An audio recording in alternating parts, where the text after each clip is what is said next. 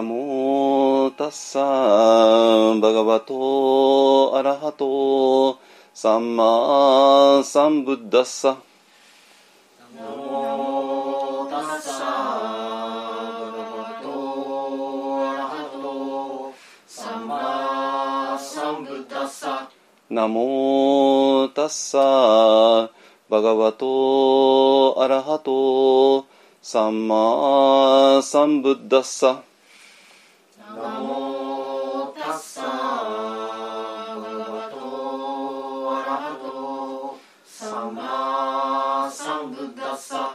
ナモタッサバガバトアラハトサンマサンブッダッサ。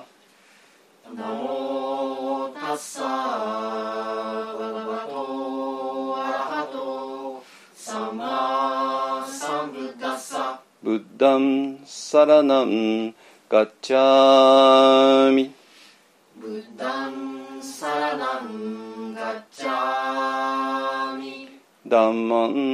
ラナンガッチャーミダンマンサラナンガッチャーミサンガンサラナンガッチャーミサンガンサラナンガッチャーミドゥティアンピブッダンサラナンガッチャーミ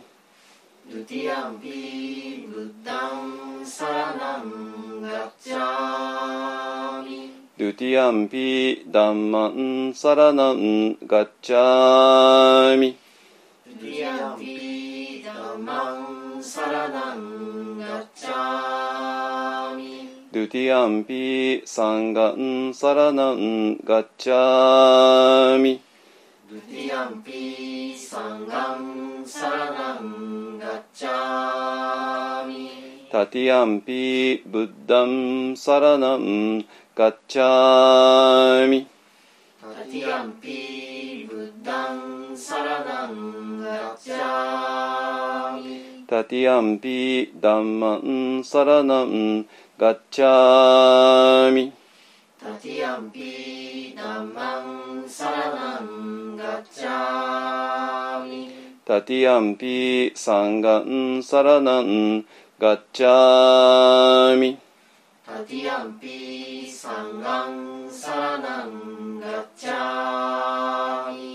パナティパタヴェラマニ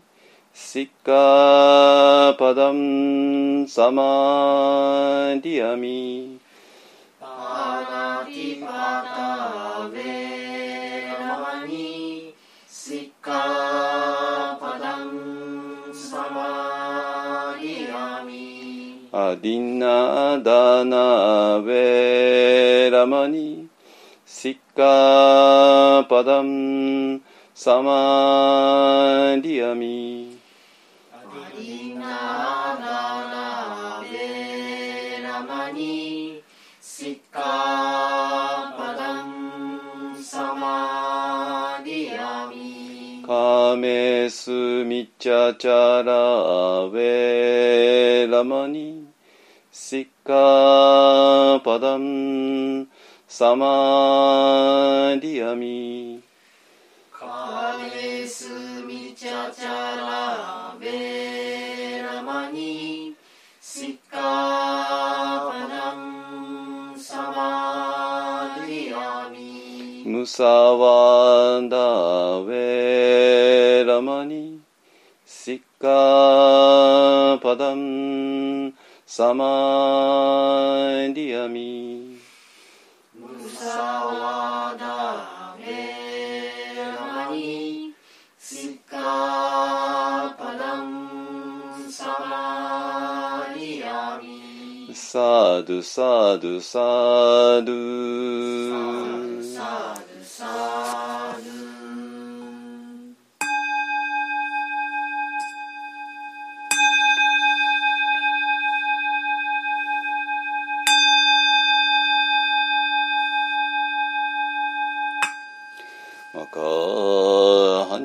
はらみた信用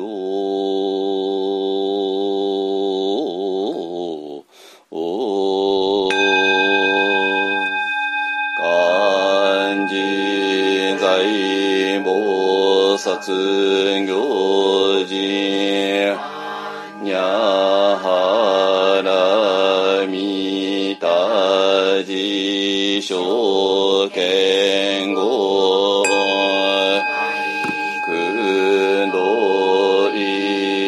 いさいくやくしゃりししきふ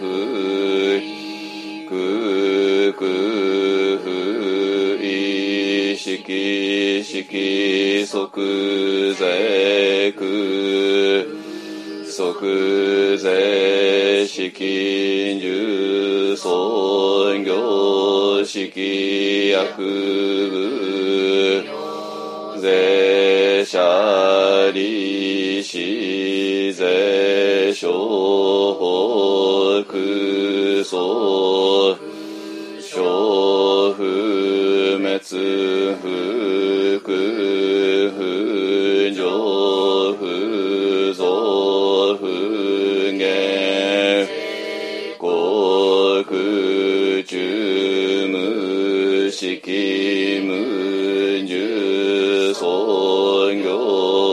業式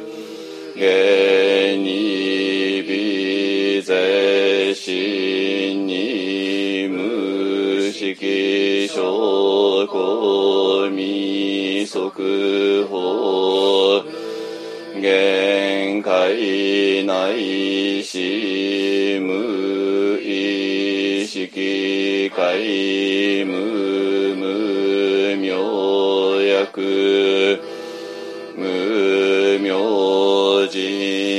いしむろしやくむろしじむくじゅめつどむちやくむとくむ無所とこおだいさた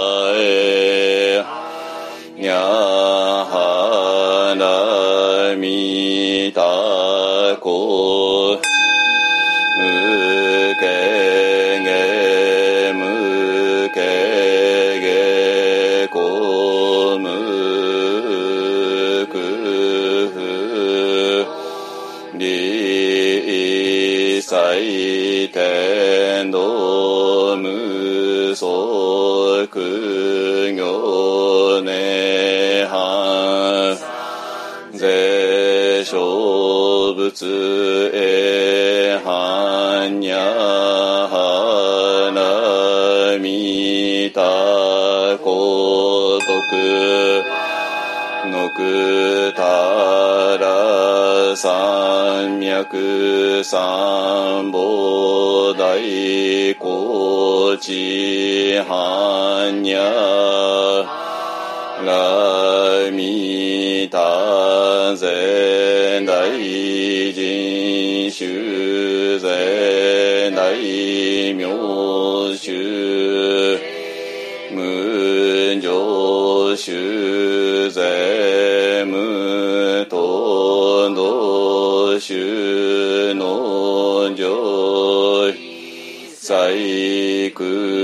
真実不幸公説般若らみた収束節収圧けがて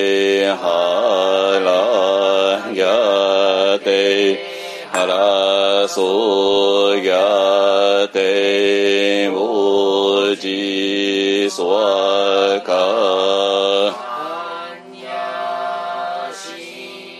行願わくはこの苦毒をもてあまねく一切に及ぼし我と主上と皆共に仏道上善こと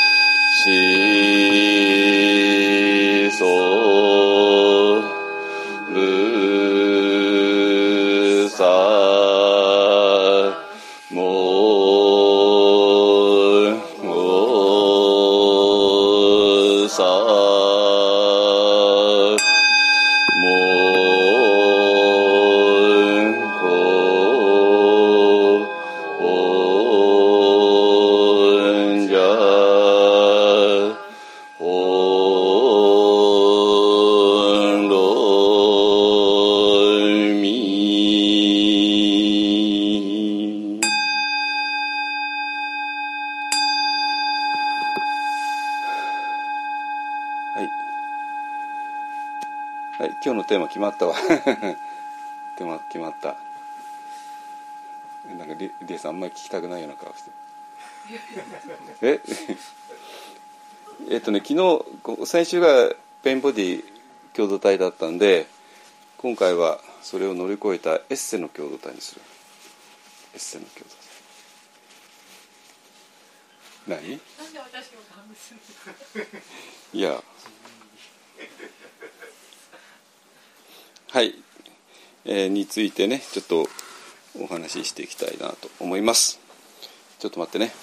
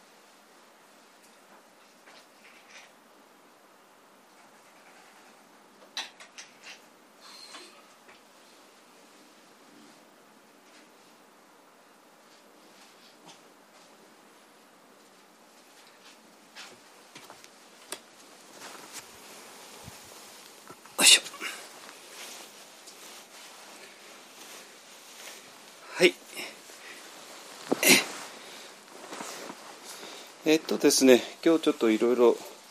お話ししてえっとま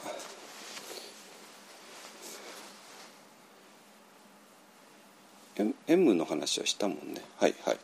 したよね先週ね。はい。えっ、とねあの先週はえっ、と今えっ、と去年からずっとあれしている無限列車ですね。無限列車の中のあの M っていうねいう、まあ、鬼がいてでそれの、えーそれと、えー炭治郎たちが対決してでそれで、えーまああのまあその何とも言えないいやらしさがねえーの方が我々にとってはあの派手な赤座さんよりか3もつける必要ないか 赤座よりかつける必要ないか赤座と煉獄さんの戦いよりか瞑想者にとっては非常に大きなあの意味があるよねっていう話を先週してでその時にあのあそれをしたかったのね。はいどうぞしてください。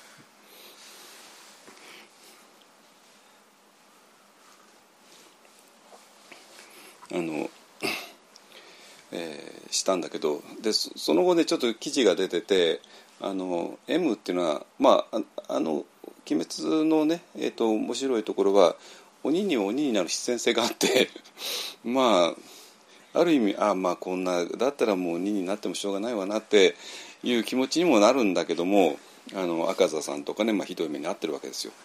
ねえーあのだけどえ M は、えっと、漫画の中にはなくて、えっと、作者が別のね単なる話としてはなんか取り上げたみたいででそれによるとあの人は催眠療法のあのセラピストだったっていうのね。M さんが。うん、でで当然直す気なんか一切ないから あの人はね直す気一切ないから当然みんな治らない。わけね。で治ったと騙しといて実はあなた治ってないよっていう絶望を味わわせるのを楽しみにしてたっていうそういうとんでもない人ででそれでまあ無残にあって鬼にしてもらったっていうねことですね。えーと、だからまあある意味一貫してるわけですよ人間だった時と鬼になった後でね。でまあ本当に催眠療法っていう、まあ、いかにもいかにもな話で、えー、からですね。はい、でそれでね、えーと、その催眠療法でも M の話でもなくて、まあ、要するにペンボディ共同体っていうのがあの人眠りに、えー、誘い込む、ね、そういう働きが、えー、あるよねっていうね。いうことで,、えー、でその中に入ってしまうとなかなか、えー、外へ出れなくなる、ね、っていう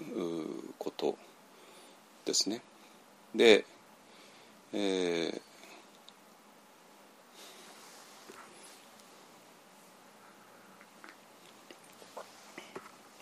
でどうもあのこういう、えー、修行道場の場合は、えー、なんていうかな。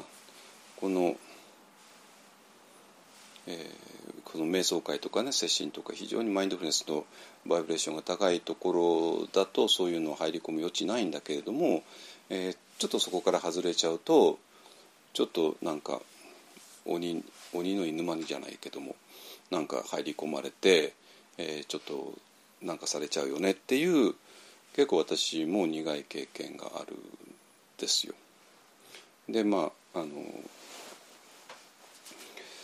えー、だからペインボディ共同体、えー、に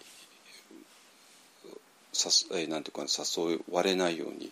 あるいはそれにつけ込まれないように、えー、しようっていう話を、まあ、先週したんだけれども、えーと、今日はね、えーと、全然別の別っていうか真反対の話でエッセの共同体っていうねあのに話をしたいと思います。えっていうのはちょっとこれにはいろいろなあの道筋があって、えー、昨日ねの夜、えっと、朝カルの方で新宿の朝日カルチャーセンターの方で柳田、えーと、シロシムさんとの対談があったんですよ。ね、でその中で非常に、えーと、いろんなことが、えーまあ、当然分かってき、えー、て。で、えーと、エッセイとエンスって非常にクリアなねあの分け方をキリスト教の方からしてでそれがもちろん第四層第五層にあと当たるものなんですけども、えーと、それがあったんで、えーと、それをちょっと解説してでそれで、えー、とニュアンスの続きとしてねあのなんていうかなもうそれこそまさにペインボディ共同体えの中にはいられない、えー、状況ですね。あのつまりなんていうかなまあ普通に世間で、えー、生活できないまあ、世間ではある一定のバイブレーションを保ってますので、えーとそれよりか低い周波数の場合だと pain body が強すぎちゃう場合だとどうしても世間とずれてしまう。でそうするとまた別の、えー、低い pain body の人と、えー、人たちとっていうねなってでそれが一番最悪の形がカルト集団っていうねカルト教団で。でカルト教団のど真ん中にいる人がものすごい低い暗いペインボディだともうそこはもう泥底なし沼のように、えー、ドロドロに落ちていくっていうね、えー、いう、まあ、その例を私はまあ実際見たわけでね。あのなんだけど、まあ、そこまでいかなくても、えー、どうしても、えーと、そういうところから抜けられなくなっちゃうっていうのは大いにあるあり得ることでででその時の特徴はねあのこの間も散々やったけどもでそれがそれでもそれがもう限界に、えー、達して、えー、達するわけですね。でその限界に達する時に一体どういうことが起こるのかで達してその時何が見えるのかっていう話を、えー、ちょっと今日はしてでその果てに、えー、エッセであのできている共同体でその時共同体っていうものがなぜ必要なのかっていうのが実は、えーと、昨日あの柳家さんの中で出てきたんですよ。でそれが、えー、アビラのテレジアさんかな？のあの、まあ、中世の神秘家の女性なんですけれどもでその人の言葉を柳家さんがポロッと言われて、まあ、それは昨日のテーマとはちょっとち、えっと、違ったんだけどもあのまあ本当にポロッとぐらいに言われてでそれが非常に私には印象に残っていてあこれこそまさにあの裏番台一方案がやろうとしていることそのものだなっていうことをねあの昨日ちょっと感じたんですよ。だからなんていうかなあのえー、と今度ね、えー、と実は木曜日から福島また行く行ってでちょっと多分もう決定的に重要な会議を福島でやることになると思いますけどでなんかその前段階として、えー、と柳田さんとこうやって対談して、えー、とたくさんのカトリックの人や、ね、一般の参加の人とあの本当に突っ込んだ話を昨日できてでその最終結論がどうやらエッセの共同体っていうふうにあのなっているのもまた一つのあの流れかなと思っています。えー、っていうのはね、えーとまあ、裏番台一方案と柳家さんたち関係はもちろんないんだけども直接はね。でなんだけどあのえっ、ー、と裏番台一方案のアイディアが出たのはまさにちょうど1年前の、えー、福島リトリートの中ででそこからあの大事にこの考え方を、えー、育ててきたわけなんですよ。うん、で育ててきたんだけども全然引っかからない人たちもいるわけね。引っかからない人たちもね。ああそうですかっていうね。全然なんていうかな。あのいわゆるスルーされる人たちがね。スルーされる人たちが結構いて。でこれが意外な人がスルーするんですよ。あれ？だって一方案の活動今まで結構興味持って、ね、一緒にやってきたり追ってきてくれたのにこの裏バンダ一方案っていう画期的なまあその時はアイデアに過ぎないけどね別に場所も何もないしまあ要するに1年前は単なるアイデアだったわけですよね。だけどアイアイデアっていうのはものすごく大事ででそのアイデアに対してだから今だったらねあの裏番台一方案って、まあ、かなり実態があるわけですよ。実態があるわけね。だけど今年の6月前は何の実態もなくて、えー、単なるアイディアだったわけですね。だからそのアイディアだった時に、えーと、どれほどあの反応してくれたかあるいは反応してくれなかったか、まあ、スルーされたかね、えー、によって結構その人の本当の気持ちとかなんか分かってしまうってね。ちょっとこれきつい。私らからするとちょっときついんだけども。まあ要するにあスルーされちゃったかってね感じで。あのそしたらちょっともうじゃあえじゃあ一緒にやるの？ちょっと難しいのかなってね。あのだからだから私らの方から、えーと、拒否するってことはないです。それはね。えーとだけども私はこんなの強制なんかできるわけないから あの一緒にやりたい人はどうぞ一緒にやろうよねっていういう完全にオープンででそれで、えーと、私らとしてはアクセプトするっていうだけなんですけどもでその時にあの見事にスルーされちゃうとあそうですかっていうことですね。でえっ、ー、となんだけどもえーと、柳家さんたちっていうのはその反対だったんですよ。でまさに柳沢さんはもともとまあイエズス会の神父さんで上石寺の木葬の家の責任者でっていうね、まあ、で私とは一月あ1年に1回リトリート一緒にコラボしてそれから朝カルなんかで、えーと、対談してっていう、まあ、そういう関係ですね。えーと、だから直接裏番台一本案とどうのっていういうような関係ではもちろんないんだけどもでも非常に強い関心を抱いてくれた一人なんですよ最もね。うん、で、えー、まあそあのいろんな他の用事でねあのあのシメックスとかなんとかの用事で、えーとえー、柳田さんと結構メールやり取りがあってでそそのたびに、えーと、裏番台のことは報告してで報告すると必ずあの非常に強い関心と応援とでそういうメッセージをいただくわけですね。であのー、でなんていうかなまあ要するに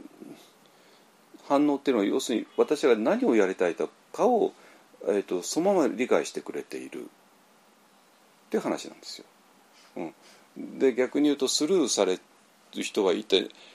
なあなたたち何をやりたいのか全然ピンとこないっていうね。だからピンとこないからスルースルーなんでしょうしなんだけどだけど柳田さんたちはやっぱり柳田さんと小暮神父っていうねあの2人があのコンビで上石寺で活躍されてるけれども、まあ、小池さんのももうちょっと若い方ですけどね、あのー、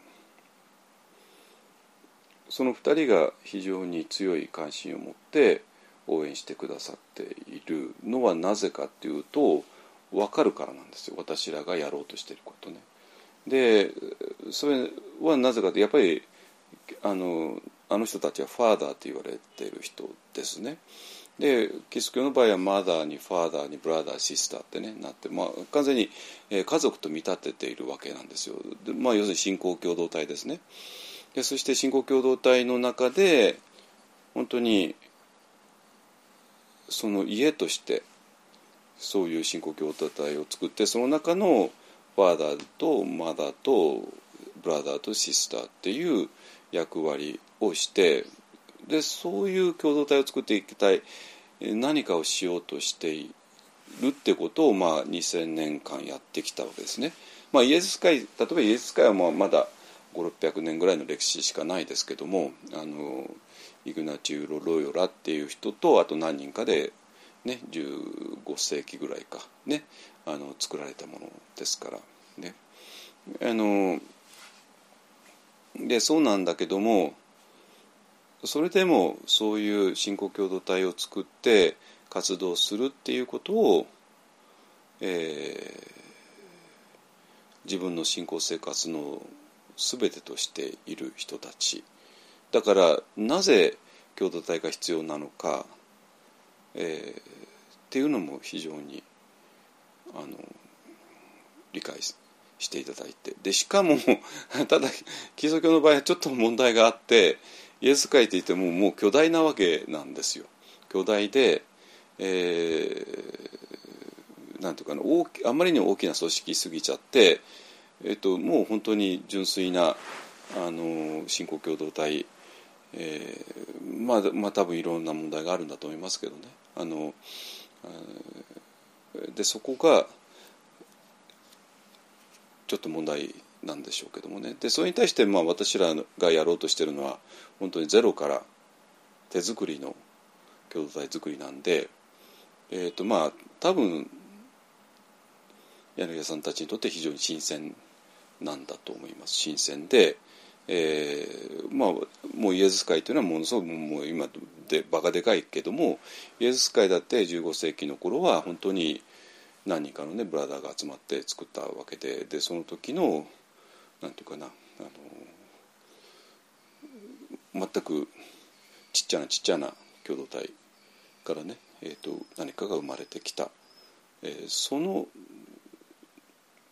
なそういうそれのひな形っていうのかな。なんかを、えー、多分私らのところに見出してくださってるんだと思いますけどね。だから、えーと非常に強く応援してくださってます。でそれで、えー実際に本当に新メイクスっていうね場所をあの提供してくださってでそれで今ねあの非常にちょっと今宙に浮いた状態なんで、えーとえー私らのね接心をそれこそ78911ってね4回もやっちゃったんですけどねあのことができて、ね、ででですからああいう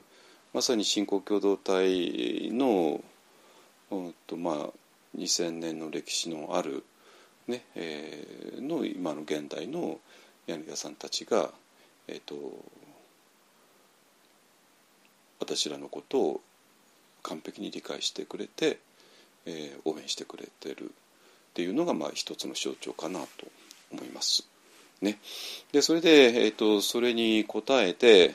えーなんていうかな昨日ちょっとお話2人で話し合ったこと、まあ、みんなの前でね、ことを解説しながら、えーじゃあ裏磐梯というとこで一体何をしようとしてるのかっていうねあたりを今日はちょっとテーマにできるんじゃないかなと思います。ね、はいえっとそこに落とし込む、えー前にはどうしましょうかね。あの、えーえっとねあの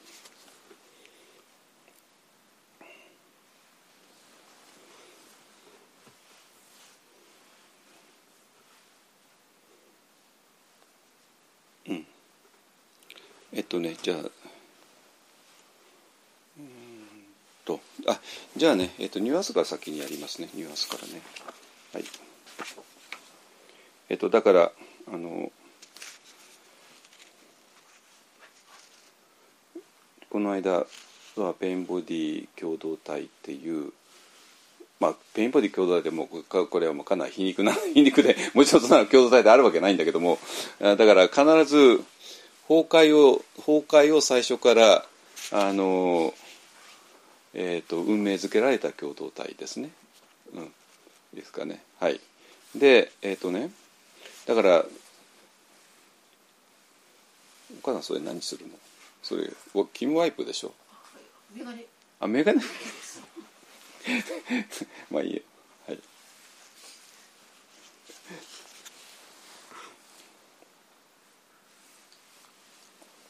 つまりあの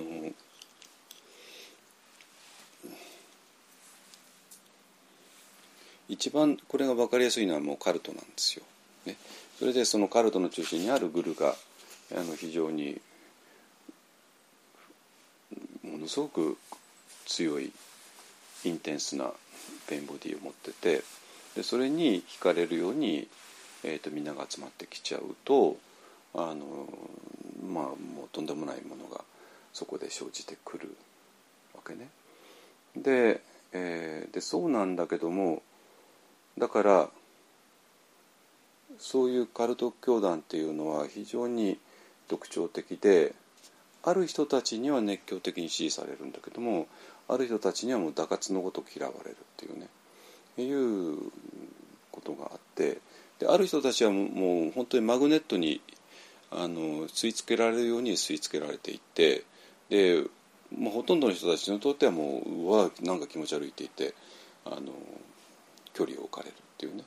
いうのがカルトの特徴なんですよ。ね、でそれで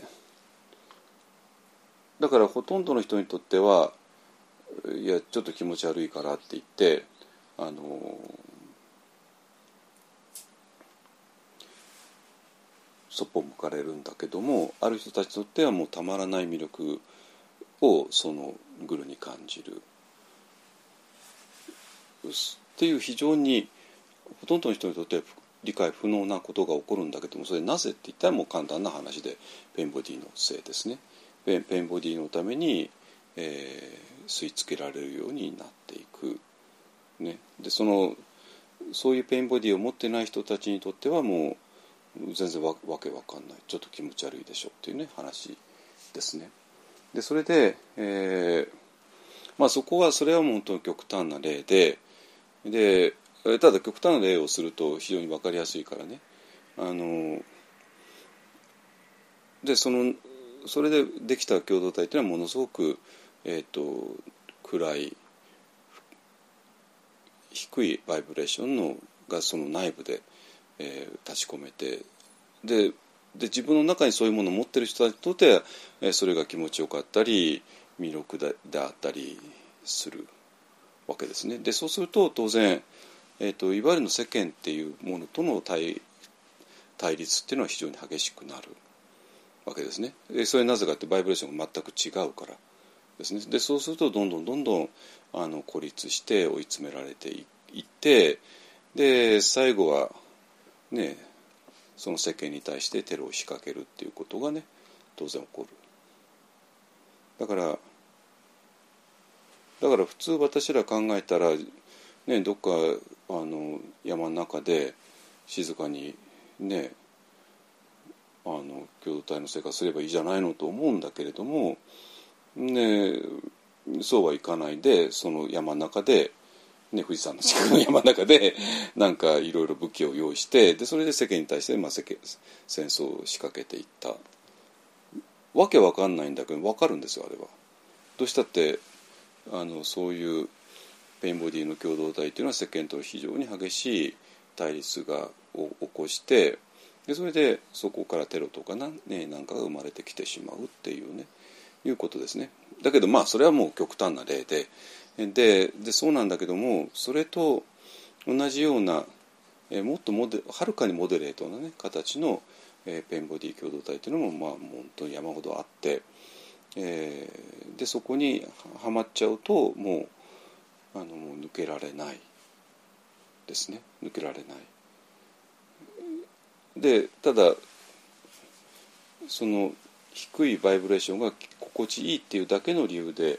あのそこにいるけどもそこはやっぱり低いバイブレーションだからもう結局はあの非常にダメージを与える心にも体にもですね。ですね。でそしてでそうなんだけども、えーと、そこから抜けようとすると抜けられない。ね、だからちょうどそれはあの M が誘い込んだ夢の世界のようで、えー、夢だと分かっていながらどうしても抜けられない。ね、でそれなぜかっていうと夢の世界は心地よくて現実は辛いから。ね、でそうなんだけどもまあさすがに炭治郎は、えー、そこをなんとか抜けたでこれは夢でここに誘い込むのが目的でっていうのは分かってででこの夢の世界だとまだ家族が殺されていなくてね、えー、でそうなんだけどもまあそれでも現実に戻っていったわけですね。でで他の人は、えーと、M に誘われた人はそこにわざと入っていくっていうことですね。だからそれが夢だと分かっていながらただ現実から逃れられるからっていうだけの理由でそこにいてしまう。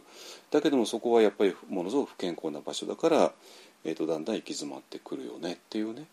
えー、そういう話ですね。でそうするとそのその夢から逃れようとしてもあのあらゆるいわゆるの足かせですよね足かせっていうね、えーと、足になんかついちゃって、えーと、そこからどうしても抜けられなくなってしまうっていうねいうことですね。で、えーと、だからそれはまさに、えー、と瞑想っていうのがアウェイクニングだとしたらばアウェイクニングの反対が、えー、根鎮とかね、えー、そういうものなので、えーと、アウェイクニングしようとするものに対してまさに足かせをかけて足を引っ張るっていうねいうことですね。あのでそうするとその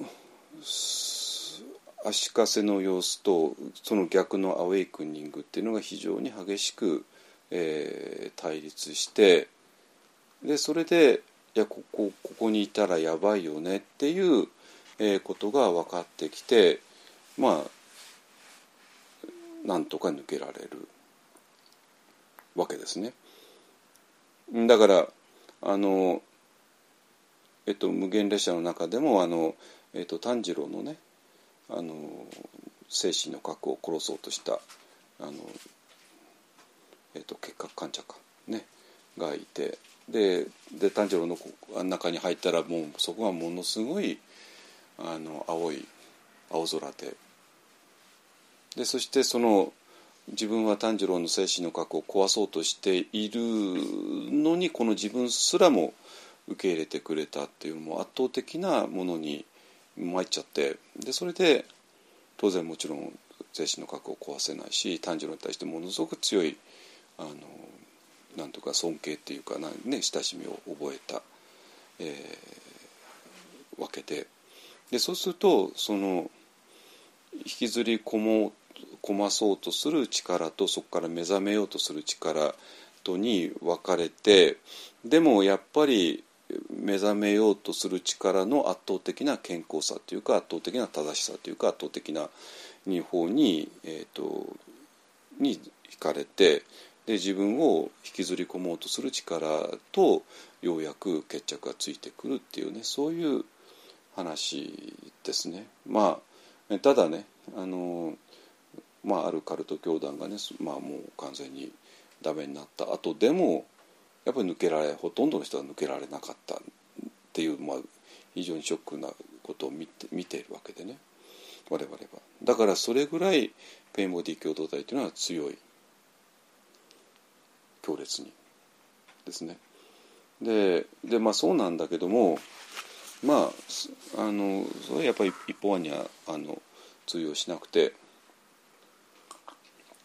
まあそういう人が来たとしても立ちどころに見破られてしまうっていうね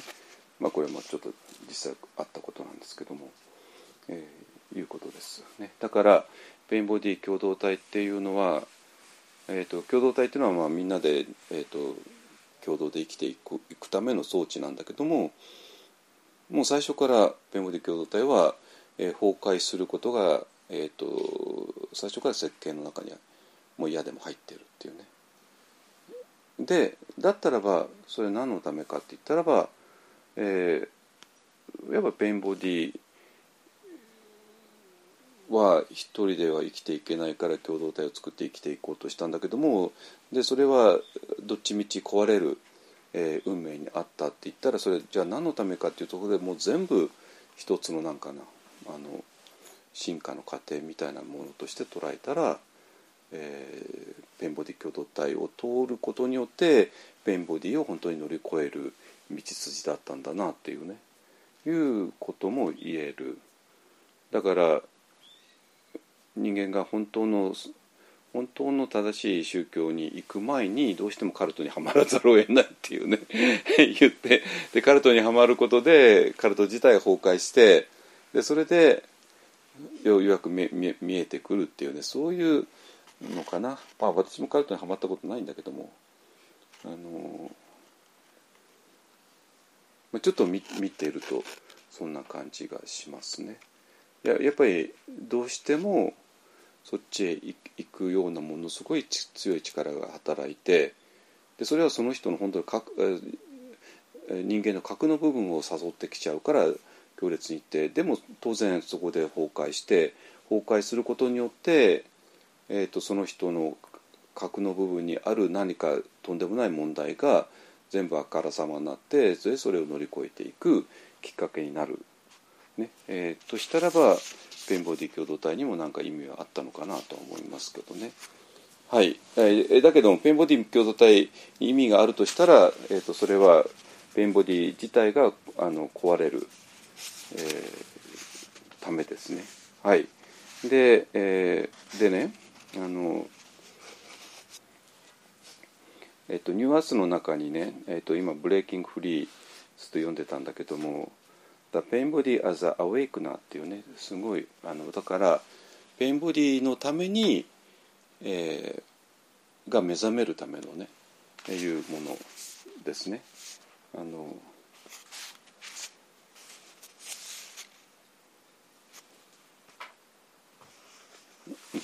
はいはい。えっと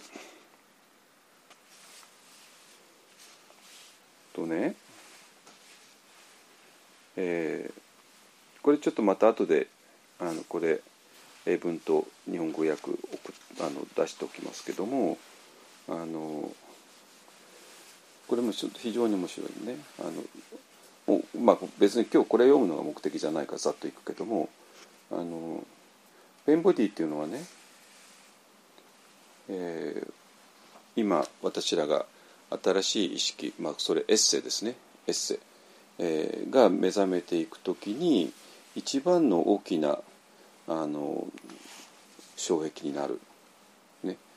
えーそそれなぜかっていうと心を、えー完全に奪い取ってコントロールして思考を、えー曲げてそしてあなたの人間関係を あのむちゃくちゃにして、えーね、だからそういうものすごく暗い雲ですね。でそう黒い雲があなたのエネルギーフィールドを満たしていく。ねえーでそしてそのペンボディになったらアンコンシャスになるっていうね。でこのえエッカーさんが言うアンコンシャスっていうのは単なる意識がないって状態じゃなくて、えー、ともう完全に、えー、とエゴとペインボディにやられた状態ですね。もう何が何だか分かんない状態ですね、えーにしていく。ね、でだから、えー、と我々がまさに後でまあ話すけどもエンスでね、えー、とこの自分の心とエモーションとこの体がこれが自分なんだって思った思うことによって起こる全てのことですねそれがアンコンシャスですね。ねあのーでそしてそう考えるとえそういうふうに自分を捉えるとあなた自身も不幸になるしあなたの周りの全ての人を巻き込んでしまうっていうねいうことです。ね、で、えーでそうなんだけども、えー物事にはやっぱり限界っていうものがあってで今ペンボディ共同体のど真ん中にいて自分のペンボディだけじゃなくて相手のペンボディそして自分のペンボディと相手のペンボディがねネガティブエネルギーを与え合うっていうもう最悪なことが起こって 起こってで当然そう当然仲良くなんかできるわけないけどもからもうしょっちゅうあの口喧嘩してな時には殴り合いしてでもそれをペンボディは喜んでっていうね。ですね。もうカルト教団だともうそこで文字通りの殺し合いになるわけですよね。一体あの教団の中で何人殺されたか分かんないわけですよ。本当に。もう消え消えちゃったからね。なんかあの死体も上がらないままに消えちゃった人を多いって言いますけどね。あのそれしょうがないんですよ。しょうがないの。でそれを pain body は喜ぶわけですよね。あの、えーでそれはまあカルト教団とんでもないカルト教団だけども、えー普通の pain body 共同体の中でもそうやってしょっちゅうあの揉めに揉めて揉めに揉めていること自体をペインボディがまた喜んでしまうっていうね。いうもう泥沼が通じ通じるわけ続くわけですよね。あのなんだけどもやっぱりそれ物事には限度があって、えーやっぱり我々の体っていうのはある一定以上のネガティブエネルギーは無理なんですよそれはね。無理で。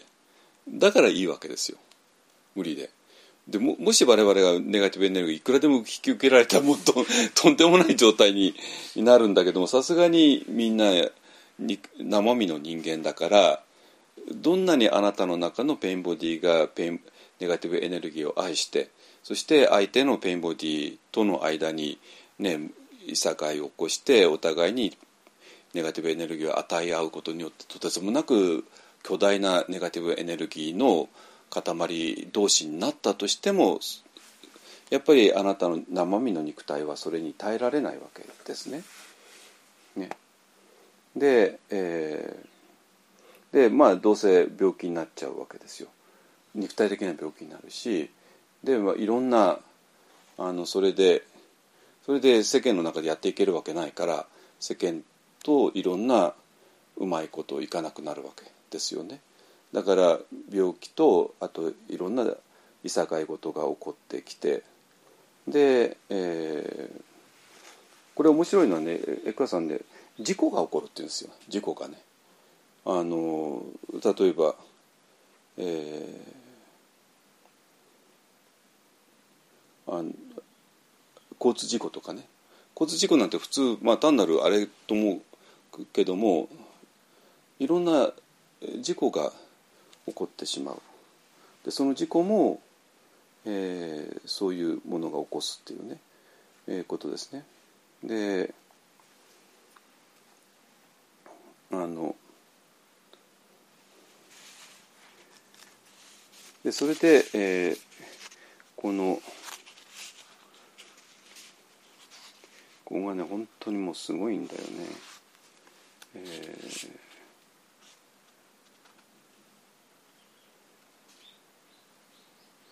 これね「The brain body is one of the most powerful things the ego can identify with just as the brain body needs the ego to renew itself through it that's unholy alliance ねえっ、ーとだから我々のエエゴねエゴっていうのは、えっーと何かを自分のものとするそういう心の働きを言ってるわけねでそしてそれが単なる thinking とか単なるエモーションではなくてベンボディを自分のものだとしたら、ね、これがもう最悪の組み合わせなんですよ。ね、ででエゴと pain body との、えー、とつながりによってでそれが unholy alliance ね。あ holy が聖なるだから聖じゃないやね。邪悪な 連合ですね。エゴと pain body との組み合わせがもう一番最悪の邪悪な、連合ですね、はい、でそうなんだけども、えーもう今もうすでに限界に来てるんですよ。エゴがあってもう強烈な pain body があってでその pain body には仲間がいてなんていたらねもうあの pain body 一人だけだったら大変なのにもう仲間がいて仲間同士でネガティブエネルギーをあの与え合うなんてことをしてしまったらいくらなんでももう普通の生身の肉体が、えー、と取り扱うことができる pain body ネガティブエネルギーを超えちゃうわけね。でそれでさしものエゴと pain body のこの強力なタッグにももう無理が生じてくる。ね、でそれで、えーえーとどうなるかっていうと eventually breaks down in those cases where the pain body is so heavy that egoic mind structure uh, instead of being strengthened by it are becoming eroded by the continuous onslaught of the pain body's energy charge、ね、だから、えー、とペインボディってのはもうものすごい、えーネガティブなエネルギーが流れるわけね。でそれをもう餌としてエゴが太ってきたんだけどももう限界で 限界が来てあのもう壊れてしまう。それはちょうどあの電気製品で、えー、と普通の電流だったらまさにその電電気を使って電気制限動くんだけどもあまりにも強いね。あの高圧電が電力が流れたらそのでであの電気壊れちゃうわけ。なん電電気製品が壊れちゃう、ね、そういうふうにして、えーあの指し物エゴとペインボディとのこの最悪のタッグも、えーついに壊れる時が来るっていうことですね。で、えーこれすごい。People with strong pain bodies often reach a point where they find their life is becoming unbearable, where they can't take any more pain, any more drama. だからもう、ペインボディ共同体というのはドラマが大好きなわけですよ。ドラマが大好き。ドラマっていうのは、あの、喧嘩ですよ。お互いのね。夫婦喧嘩みたいなもんですよ。ね。だって夫婦喧嘩したらもうお互いにエキサイトするじゃないですか。エキサイトして自分の中でネガティブエネルギーがあって相手にもあってそのもうそれが pain body 大好きだったんだけどもさすがにもう さすがにもう限界に来ちゃうっていうねいうことなんですよ。はい。ね。あのアンベラブもう耐えられない。もう耐えられない。もうこれ以上痛みは無理。もうこれ以上ね相手今までは相手とのあのドラマを楽しんではいたけどももう無理。もう勘弁してよっていうね。あのでえっ、ー、とこれも面白いですね。One person expressed this by saying plainly and simply simply that she was fed up with being unhappy. まあそういう女性がいて、まあ、どうしようもなく不幸だったわけね。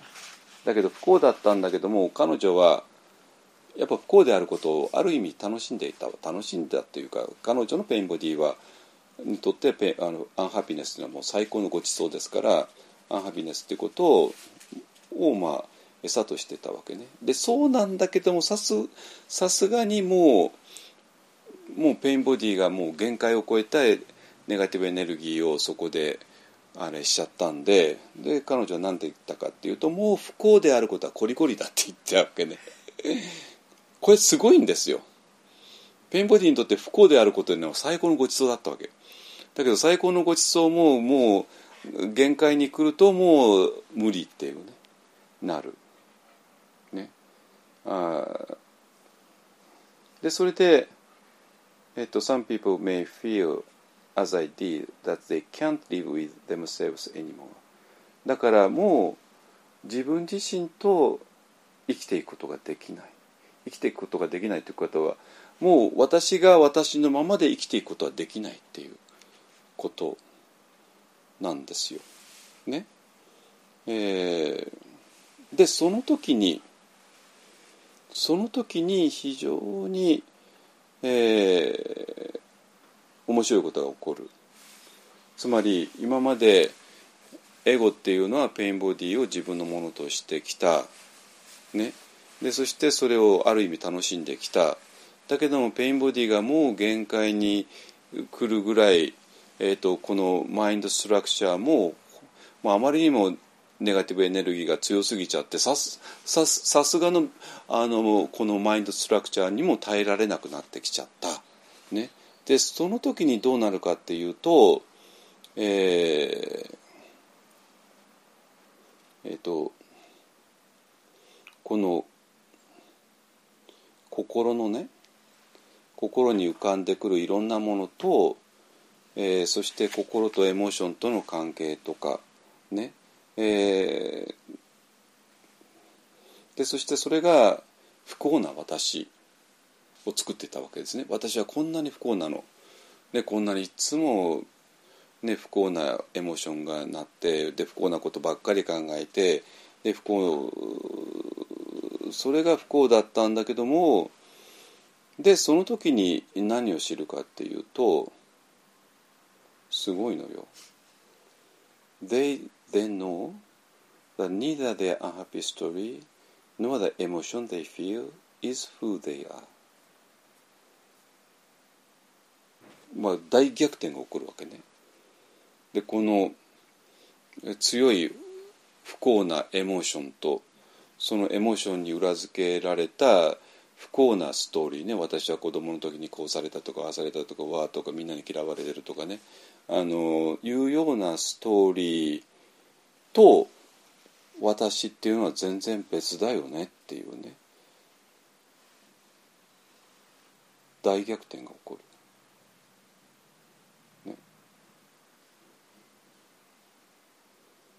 ででそのとつまりもう耐えきれないってなった時にこの耐えきれないエモーションとかペンボディとかマインドストラクチャーとかは崩壊していくんだけどもその崩壊していくものが実は自分じゃなかったよねって話なんですよ。これすごくないですか？でそれを知っているものノーイングしているものが本当の自分であったつまりえー、これが自分だと思っていた、えー、とメンタルストラクチャーとかエモーションとかなんとかかんとかとか、まあ、それはもちろんストーリーとね、えー必ず結びついていてでいうものがもう限界に来て来てもう耐え難いってなった時に、えーもうその中に入るんではなくて、えー、ともう耐え難いからもうこれをだ今まで大事に抱きしめていたのがもう抱きしめることができなくて手放した時に手放し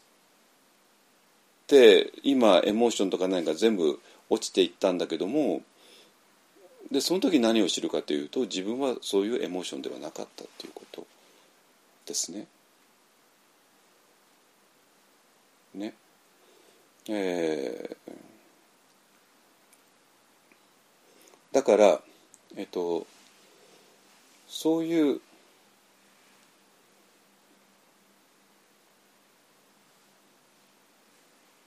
その状態、えっと後でエンエッセイで出ますけども、えっとその状態にもう自然と入っていく。つまり、えー耐え難いことが起こって。ですね。でそれでねあのこれ昨日の質問とまさに重なるんだけどもまあえっ、とねえー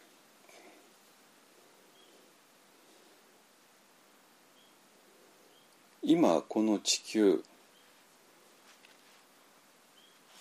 でエッカーさんの基本的な時代認識というのはニューアースっていうのは時代認識なんですよ。まあ、要するにニューアース新しい地球が今生まれつつあるよねっていうことね。で新しい地球は新しいコンシャスネスとともに生まれつつあるよね。つまりこのこの見ている意識ね見ている意識これがニューコンシャスネスよ。でその例が、えー今たくさんこの地球上に転がっているよね。だから今まではそれがなかったから一人一人がとてつもない苦しみを経てまずはこのエモーションとストーリーとマインドとそれが全部自分でそしてペンボディが生じてペンボディも自分ででそれで、えーさらに別のペンボディと仲良くなっちゃってでそれでもうどうにもならなくなってもうあーもう耐えられないって全部落としてそれで初めてこの新しいコンシャスが見つかるっていうようなストーリーをあのが今までずっとだったわけね。それなぜかって言ったらこれについての知識がほとんどなかったからなんですよなかったわけいい？でこっちは山ほどあるわけね。山ほどあって、ね、だからだから一人一人が内藤さん自身がとてつもない苦労をして何十年ようやくやって理恵さん自身がものすごい苦労してやって。だって今までそんな例知らなかったんだから。だから一つ一つがとてつもない苦しみを経ることによってようやく30年の苦しみの後にね の後に40年の苦しみの後にようやくたどり着いたたわけ、全部やって全部あのもう馬鹿正直に全部 pain body を自分だとしてで別の pain body と仲良くなっちゃって。でそれでもうワンこうなっちゃって。でもううわもう無理無理無理無理無理無理ってなってそれでこれが全部落ちたのを見つめているコンシャスネスってことを知ってあこれが自分ではなかったよねってことを知って。で新しいコンシャスネスが生まれる。なんだけれども今このニューアースの中では、えー、と同じようなあの、えー、とそういうコンシャスネスがたくさんある。だから内藤さんが30年かかっちゃったのは周りになかったから。だけども周りにいたならばもうすぐにあの目覚めることができる。ね。あのなんて言ってるかっていうと、えー Many people no longer need to go through the depth of acute suffering to be able to disidentify from the pain body つまりペインボディを自分だと馬鹿正直に信じちゃってでそれでもう限界に来て落ちてそれでついにこれ自分じゃないよねって分かるためにものすごくきつい苦しみを経なきゃいけなかったのが今までだったんだけれどももうそうする必要はないよね。ね。えーでそれで、えー、とこのまたそれでもまたすぐにこのペインボディを自分だとしちゃった、えーことですぐに苦しみが始まるんだけどもそれにすぐに気づくことができる。ですぐに気づくことができてどうなるかっていうと,、えー、とエッカーさんものすごい大事なことを言ってて「They are able to choose to step out of the identification with thinking and emotional thinking and emotion 要するに choose って choose ってのは選択ってことなんですよ選、えっと、もう意識的に選択することができる。ね。つまり今まではもう意識的にはできなかったわけ。もうもうものすごい強い流れに流されちゃってエモーションとか何かっていうものを自分だとしてどこどこでもそこでも座ってて、うん、あのしてでそれでえっ、ともうそれでも馬鹿正直に pain body を自分だとしてでそれで、えー限界まで来ちゃって限界まで来てああもうダメだって言って いやうまく手放手放 disidentify できてたんだけども意識的に choose することができる選択することができる。ね、でそしてその選択するときにえっ、とえーその選択するコツが分かる。でどういうコツかっていうとレジスタンスね抵抗することを捨てる。ね、でそして「become still and alert」完全に静かに完全に目覚めて「one with what is within and without」だから我々は抵抗することによってうーやって、まあ、いろんなエモーションとか生まれてきてしまうんだけどもあの、えーそれがその罠にはまらないですね。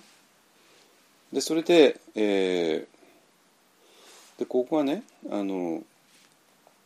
えっとすごくてこれ、えっと、書いたかメッセンジャーで書いたかな皆さんにねあのんとねあこれがねもう昨日のえっと昨日の質問昨日の質問ってどういう質問か後で話しますけどね。あにえっとまあえっと進化っていうのはねまあまだ決まったわけじゃないんだけどももしかしたらね我々は、えー、とこの地球上の上で初めてあることが可能になってくる、えーな何かっていうとコンシャスチョイスが可能になってくる、つまり今までペインボディの波に巻き込まれちゃって それはもう選択してるわけじゃないんですよ。いきなり巻き込まれるわけよ。巻き込まれてもうで苦しみの極地まで行っちゃってもうああもうダメだって言ってやってもう生き生きていくことはできないって言ってでそれらを全部手放した時にあれ自分っていうのはこういうエモーションでもマインドでもストーリーでもなかったよねって言ってようやく本当の自分を知る。だからこれどこにも選択はなかったわけですよ。もう全部が流されてきたからね。でそうなんだけども今はえー、とそういうことを全部分かった上でそれを選ばない。逆にこっちを選ぶっていう、えー、とコンシャスチョイスが初めて可能になってくる。ね。で、so who is making that choice? You are. And who are you? Consciousness that has become conscious of itself っていうね。だからこれが、まあ、今のこれからやるエッセとつながるんだけどあのーじゃあなんで私らがそういう選択ができるのエンスの中の自分にそんなのができるわけないわけですよ。エンスの中の内藤さんはバカ正直に自分の thinking とエモーションを全部自分だと思っちゃって。でそれでペンボディも自分だと思っちゃって。でそれでもうレジスタンスしまくっちゃって。えそれでもうどんどんどんどんネガティブエネルギーが生じちゃって。でそうするとネガティブエネルギーの仲間が出ちゃって。でそれでもう泥沼になっていくっていうね。っていう。でもうそれでもうあもう勘弁してくれって言って。でそれでようやくそういうも全部手放してで手放したけども自分は自分であってそしたらその手放したものはが全部自分では自分だとずっと思い込んでたけども自分じゃなかったよねっていうそういう新しいコンシャスネスがにようやくたどり着いたけどもそれ全部もうわけわかんないうちにこうなったよねって話なわけね。でも今はわけわかんないうちにじゃなくて、えー、意識的にそれを選ぶことができる。なぜ？なぜかっていうとこの全体像が見えるからなんですよ。じゃあ全全体像っていうのは何かって言ったら、えっと、この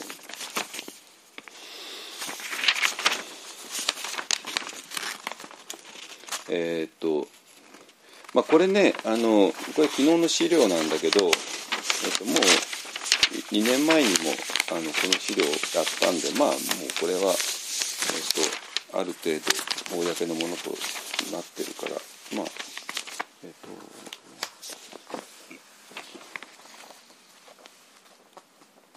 本の中にはなかったか。あ本の中になかったね。あのえあるか。ちょっと待ってちょっと待ってちょっと待ってよ。風呂のところに。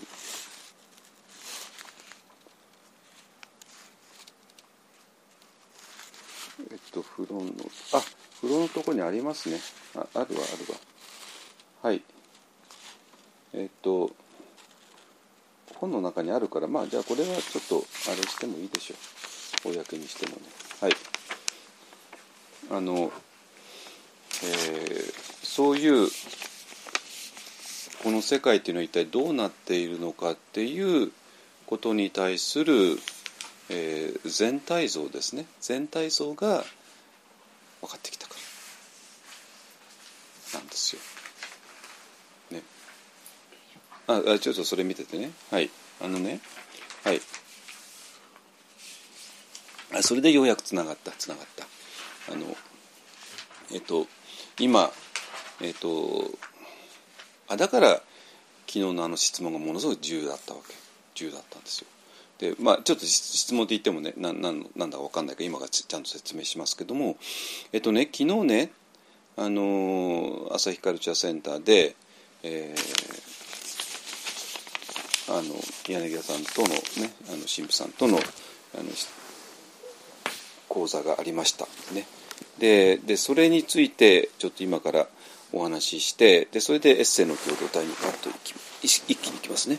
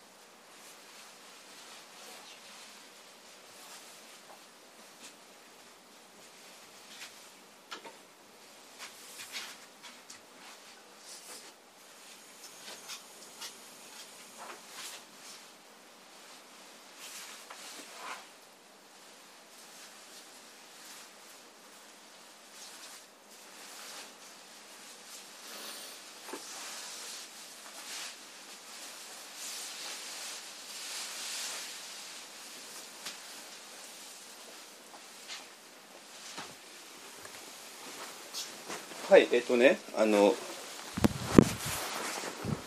えっ、ー、と柳田さん、えー、ずっと私もうあの解説必要ないと思いますけども、えっ、と昨日ねあの2年ぶりに対談して、えー、2年前にやった、えっとトマス・アキーナスの存在論のエンスとエッセっていうね、えー、ところをもう一回昨日やったんですよ。ね、でこれはもうほぼねあの第4図と第5図に当たるので、えーと、今更、えーこれを細かくやる必要ないと思います。えーとまあこの一本のねポッドキャストだと,、えーと同じ主題でもう何何十時間って何十時間じゃない何百時間ってねもうやってきたからですね。でえっ、と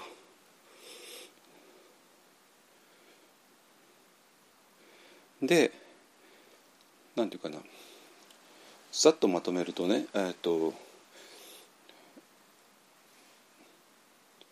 柳さんの立ち位置と日本の大,、えー、と大乗仏教の立ち位置と非常に似てるんですよ。似てるの。でどういうことかっていうと、えー最初からね、えー、と教義としては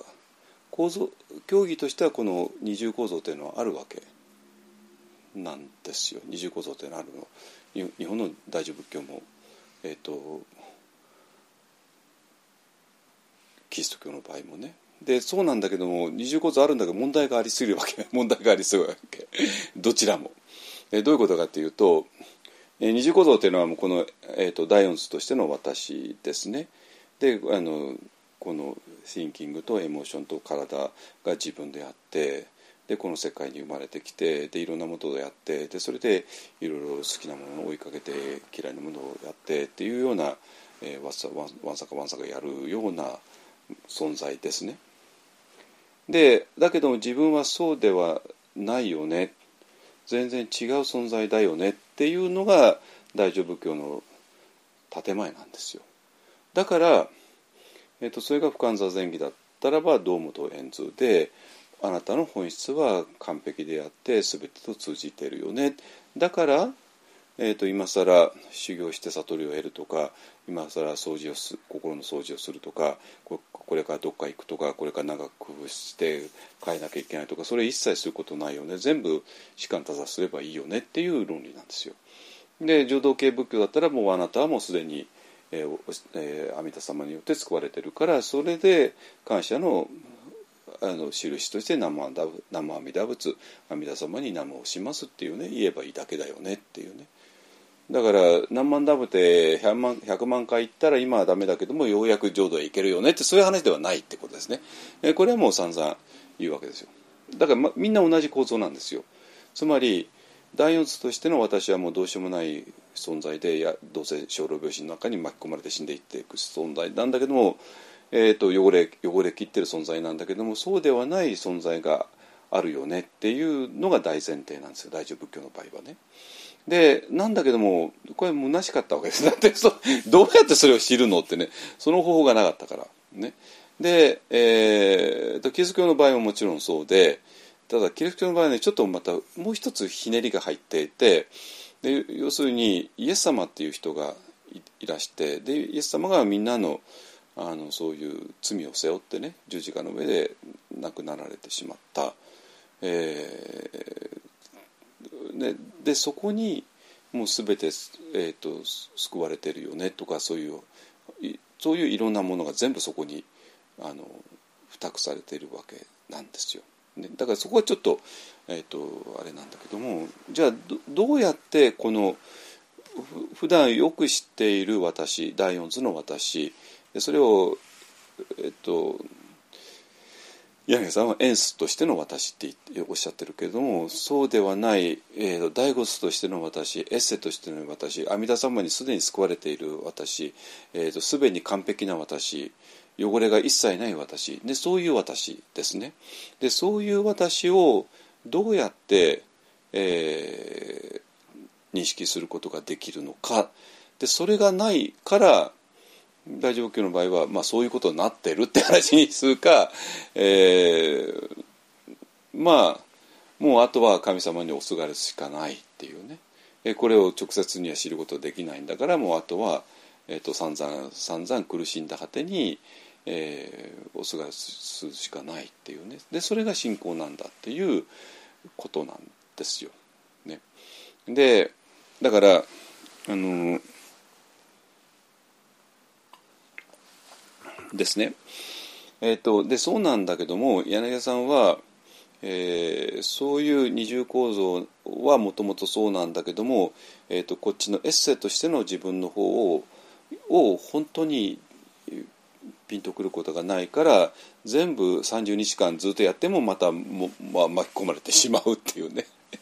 いうことですね。30日間おとなしくしてたらそれはエンスの私もおとなしくなる決まってるじゃないですか。だけどそれ本当のおとなしくなるんじゃないからまたまた蘇ってきちゃうね。英語が何回も何回も出てきてしまうよね。ね。っていう話ですね。ででその時にビパッサナをやってえー、気づいているっていうことによって、えー、ようやく飛ぶことができたっていうね。だから気づきっていうもので、えー、完全にエンスからエッセイ飛べたっていうそういう話なんですよ。あれは。だから逆に言うとこの二重構造がない人が気づいたって何も起こらないわけ。でであの人2007年にゴインガさんのね10日間のコースやったって言われてるけどじゃあ2007年のあのコースの人全員がなったかってなるわけないじゃないですかね。なってないわけですよ。なんかあそこはまあ五人さんのセンターだからね250人男250人女250人500人が一緒に座るっていうね。あの日本だとピンとこないかもしれないけどもう平気でそういうのありますからね世界にはね。500人ぐらい大したことないんですよ。本当に。あのうん。だってパオだって1,000人いるんだし。パオはパオは1,000人の人が住んでるんだからね。あのご縁会さん500人いたってせいぜいあの10日間いるだけの話だからね。あの世界にはそんなこといくらでもあります。ね、で,、えー、でそうなんだけどもこのもう一つの私の方に行く秘密が、えー、気づきだったよねってそういう話なんですよ。だからもともと二重構造になった上でえー、気づきっていう具体的な方法によってこっち飛べたよねっていう話なわけね。で、えーと、私の場合は、えーと、これあのサンガさんに今サンガジャパンに今書いてる最中なんだけども、えーと、私はいきなり気づきではなくてやっぱりジャーナなんですよ。ジャーナっていうのがあって、えー、と気づきだけだったらばちょっと思いの手放しとぶつかっちゃってたわけね。要するに私がミャンマー行く前のえーと、ジエンマっていうのは、まあ、田先状態っていうのは、えーとまあ、総都市の方だと,、えーと、思いの手放しの座禅をするそして思いっていうのがもう仮想空間を作ってその仮想空間の中で散々苦しんでいるから、えー、それを手放せば仮想空間から、えーと、出ることができてこの仮想空間が苦しみの世界なんだから苦しみの世界を出てでそれが全て安らかに満ちた世界だよねでそこへ飛ぶことができる思いの手放しの士官多座によってって、まあ、そこまではいいんですよ。でいいんだけどもじゃあそれを、